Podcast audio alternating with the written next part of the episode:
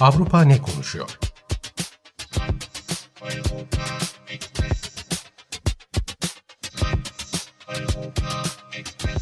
Avrupa medyasından yorumlar.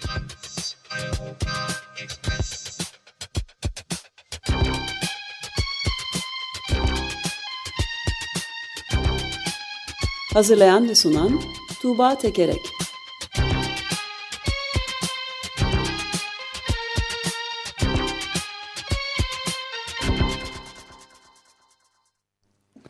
Merhaba Tuğba, hoş geldin. Hoş bulduk Ömer Bey. Merhabalar. Merhaba Özdeş. Merhaba. Avrupa ne konuşuyor? Yeni bir programımız bugün ilk defa yayınlanıyor. Açık Gazete içinde bir bölüm ve heyecanlıyız. Ee, söz sende. Ee, evet Ömer Bey, ben de son derece heyecanlıyım. Ee, öncelikle şunu söylemek istiyorum. Benim de hayatımın çok önemli bir parçası Açık Radyo yaklaşık 20-25 yıldır. Şimdi ben de o dünyanın bir parçasıyım. Bu da benim için son derece mutluluk verici bir şey. Ee, bu işin kişisel yanı, duygusal yanı e, ayrıca Eurotopics bültenleri açısından da çok kıymetli e, bir şey bizim için açık gazetede bir bölümümüzün olması.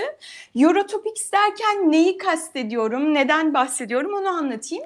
Lütfen. Ben e, ben bu bölümde e, Eurotopics bültenlerinden başlıklar sunacağım. Eurotopics e, Almanya merkezli bir gazetecilik ağı tarafından yaklaşık 12 yıldır çıkartılan bir bülten. Avrupa gündemine dair bir bülten. E, muhabirlerimiz her sabah kalkıyorlar ve toplam 32 Avrupa ülkesinde 500'den fazla gazete ve haber sitesindeki köşe yazılarını tarıyorlar. Önemli gündem başlıkları çıkartılıyor ve bunlardan önemli bölümler 5 farklı dile çevriliyor. E, ve e, öğle vakitlerinde bu bültenler yayınlanıyor. Amaç Avrupa'nın farklı köşelerindeki insanların birbirlerinin gündeminden, neler konuştuğundan, neler tartıştığından haberdar olması. E, bu bültenler 3 yıldır Türkçe olarak da yayınlanıyor. E, dileyenler eurotopics.net.tr sitesine gidip abone olabilirler. Twitter'dan, Facebook'tan takip edebilirler. Ve şimdi bu haftadan itibaren de Açık Radyo dinleyicilerine haftalık olarak bu bültenden seçtiğimiz ilginç, önemli, ufuk açıcı olabilecek başlıkları sunacağım ben. Evet harika. Ee, yani 32 Avrupa ülkesinde çıkan kaç e, medya organından dedin? Yaklaşık. E, 500'den fazla 500. gazete ve haber sitesi evet taranıyor. Köşe yazıları taranıyor. Evet bayağı kapsamlı bir e, kat, ansiklopedik bir haber şeyi galiba. Çok hoş yani. Peki bugün Evet. bugün neler var? E, bugün bugün önce İsveç'le başlamak istiyorum. E, İsveç biliyorsunuz Türkiye'de farklı zamanlarda koronavirüsle ilgili farklı şekillerde gündeme geldi. E, ben e, bu İsveç'te koronavirüsün ilk başladığı zamanlarda pek de yurt dışında duyulmayan en azından Türkiye'de duyulmayan bir kısmından bahsetmek istiyorum öncelikle. E, refah ülkesinde yaşanan bir sosyal adaletsizlik, eşitsizlik durumu şöyle ki e, Mart ayında İsveç'te koronavirüs vakalarından ölümler başlıyor ve bir de bakılıyor ki Stockholm hastanelerinde ölen ilk 15 kişiden 6'sı Somali kökenli vatandaşlar. E, ve sonra da bu trend azalmakla beraber oran bu kadar yüksek değil. E, ama İsveç'te ölenler içerisinde e, göçmen kökenli olanlar, Somali kökenli olanlar e, nüfuslarına göre daha yüksek bir e, oranda. E, bu en başta ortaya çıktığı zaman e, neden böyle oldu falan diye düşünülüyor. E, işte e, bu göçmen e, kökenliler e, ne olup bittiğinden haberdar değil e, falan diyorlar. Kamu televizyonu SVT, Somali ve Arapça dillerindeki yayınlarını artırıyor falan. E, bu süreç böyle devam ediyor. E, ama bu meselenin bir yönü daha var. E, o da şu, e, İsveç gazetesinden, bir İsveç gazetesi Aftonbladet e, bir köşe yazısında şöyle de di, di, açıklıyor bu durumu. E, Stockholm'un zengin ve yoksul bölgelerindeki ortalama yaşam süreleri farkı 18 yıl. Ölenler arasında çok sayıda Somali kökenlinin olması, yeterli konut olmadığı için bazılarının dip dibe yaşadığı sınıflı toplumun acımasız bir sonucu. Küresel salgın biter bitmez siyasal çözümler üretmemiz gereken bir mesele bu. Sınıf farkları ve iç içe yaşanan konutlar yüzünden hiç kimse ölmemeli. Evet, e, yani bu İsveç'te, refah ülkesinde koronavirüsten ölen e, yüksek orandaki e, göçmenlerle ilgili mesele e, bir yönü böyle. Evet, bir, bir, bir, biraz önce zaten Seyfettin Gürsel'le de tam bu konuyu e, bundan bahsetme fırsatımız olmuştu. Thomas Piketty'nin iktisatçı yeni kitabından Sermaye ve İdeoloji, e, e, Kapital ve İdeoloji e, bu bayağı yeni bir korona virüsünden pandemisinden çıkan bu şid, sosyal eşitsizliği şiddeti de ortaya koydu. Bundan sonra yepyeni bir toplumaya geçeceğiz ya geç, geçemezsek daha da kötü olacak diye ilginç bir şey vardı. Ondan bahsediyorduk. Evet evet yani hani bunu Amerika'da olduğunu daha çok haberlerde çıkmıştı.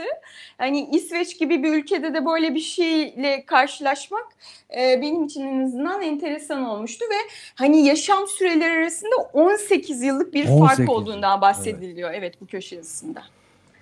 Evet. Ee, evet sonra İsveç'in bir başka yönü e, o daha bilinen bir tarafı tabii ki e, koronavirüs e, sürecinde diğer ülkeler kadar sıkı önlemler almaması İsveç'in. E, İsveç'te kreşler, ilkokullar, ortaokullar hiçbir zaman kapanmadı. Restoranlar, barlar, kafeler hiçbir zaman kapanmadı ve sınırlar da açık tutuldu.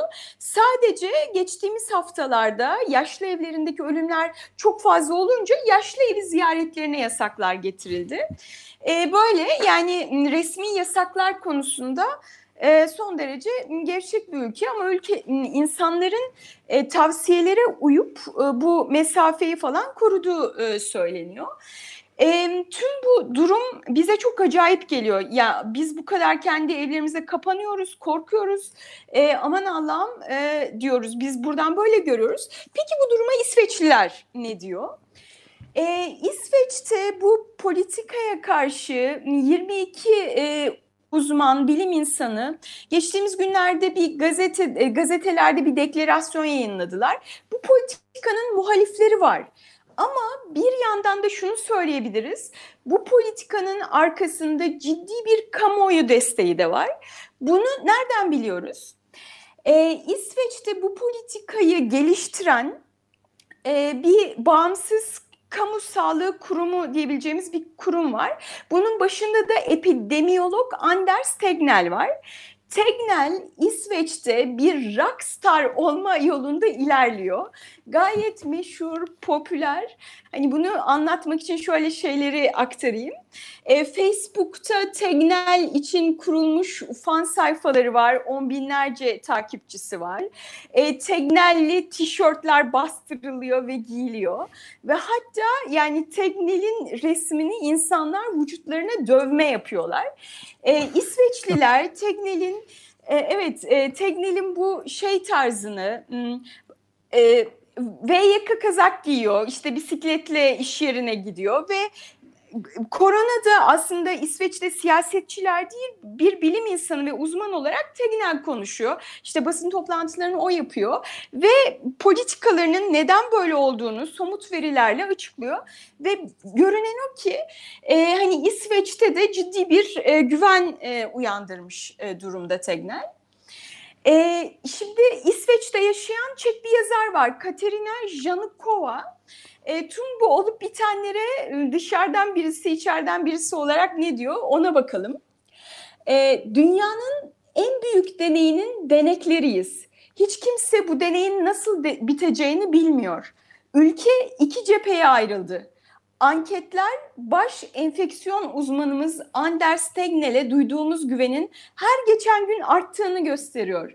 Kişilik kültü onu milletin babası yaptı. İnsanlar resmini vücutlarına dövme yaptırıyor. Muhalifleri ise onu insanlara insanları büyük bir soğukkanlılıkla ölüme gönderen Nazi doktor Mengele'ye atıfla doktor Tengele'ye benzetiyor. Ben ise maske takıyorum, ellerimi iyice yakıyorum ve hastalanmayayım diye dua ediyorum. Evet. evet. Evet, e, İkiye bölünmüş durumda yani İsveç toplumu. Evet, evet, evet ama e, hani bunu çok ortadan bir e, karpuz gibi yarılma diye anlamıyorum ben. E, evet. Muhalefet edenler var ama ciddi bir e, kamuoyu desteği de var bu politikaya diye anlıyorum. E, bir ufak şey daha İsveç'le ilgili. E, Fransa'dan Kontrapuan gazetesinden bir köşe yazısı var. E, oradaki köşe yazarı diyor ki e, yani bir dahaki sefere daha hazırlıklı olmak için neyin ne kadar işlediğini anlamak için farklı örneklere, farklı deneylere ihtiyacımız var.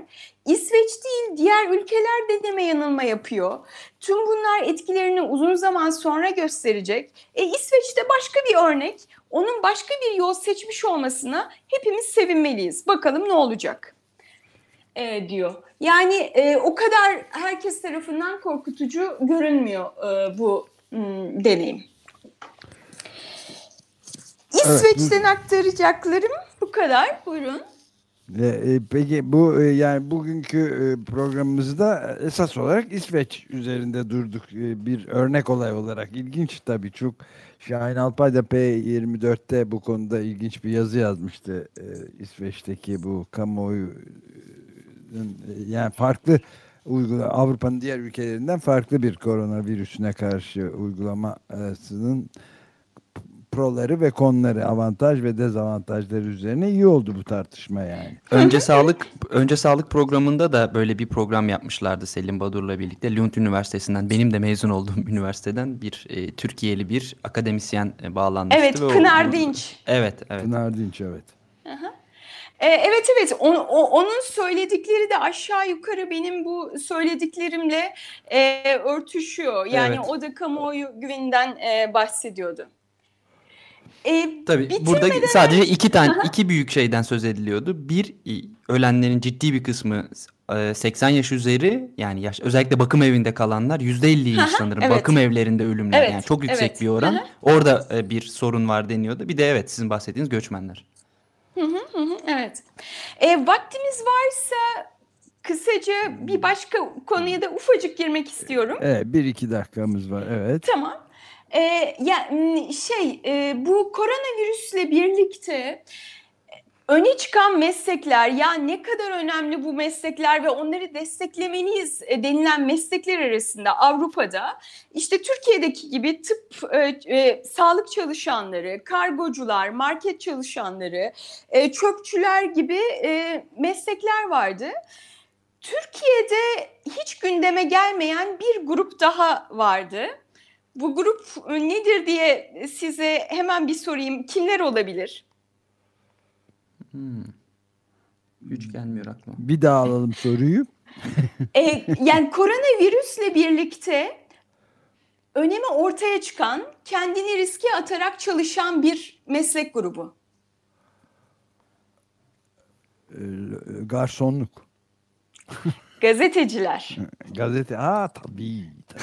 tabii. Çok enteresan Radyocular değil mi? çıkıyormuş cevap. Çok enteresan Hiç aklımıza gelmedi. Yani, evet. E, yani biz bu meseleyi hiç böyle konuşmuyoruz. Yani bizim e, bizdeki gazetecilik algısının, fonksiyonunun ne kadar e, değiştiğine dair bir örnek gibi göründü. Ben de çok şaşırmıştım bunu okuduğumda.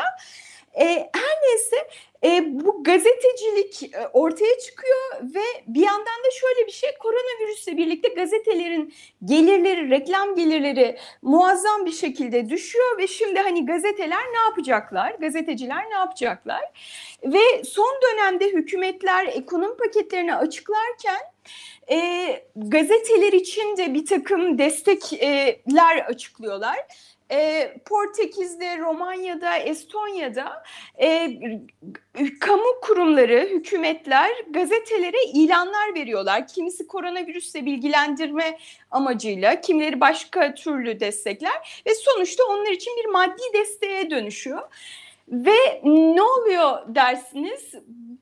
Bu ülkelerdeki bazı gazeteler ya durun bir dakika bu hükümet destekleri bizim bağımsızlığımıza halel getirmesin diyorlar ve bunu tartışmaya başlıyorlar. Estonya'dan Postimes gazetesi e, diyor ki hmm, e, bu bu bu bu destek bizim bağımsızlığımıza gölge düşürebilir. Dolayısıyla biz bu parayı kabul etmiyoruz diyor. Hmm, Avrupa'daki bu meseleyi işte Türkiye'ye birazcık taşımak istiyorum son birkaç saniyemde. Gerçekten hani Türkiye'deki medya sektörü, bilgilenme, insanların buna verdikleri değer falan. Hani bu tartışmalar e, Türkiye ile kıyaslayınca bize bir şeyler anlatıyor galiba. Hani Türkiye'deki medya sektöründe e, çok az e, kurumumuz var. E, bunlardan bir tanesi de pek tabii ki Açık Radyo. Çok özel ve çok değerli bir yerde duruyor. Hani bırakın hükümetten destek almayı falan.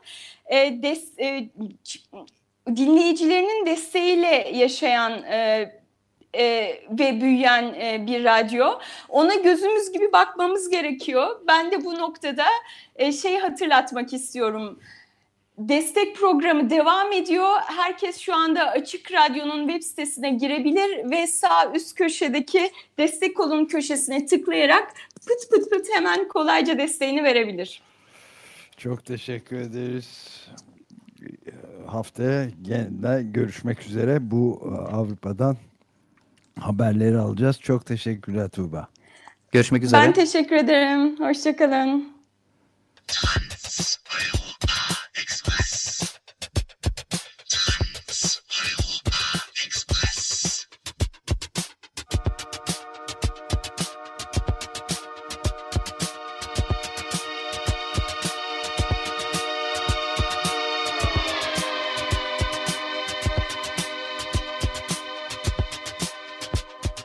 Avrupa ne konuşuyor?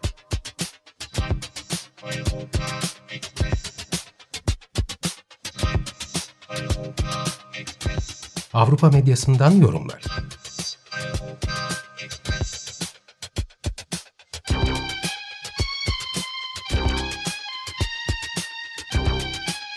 Hazırlayan ve sunan Tuğba Tekerek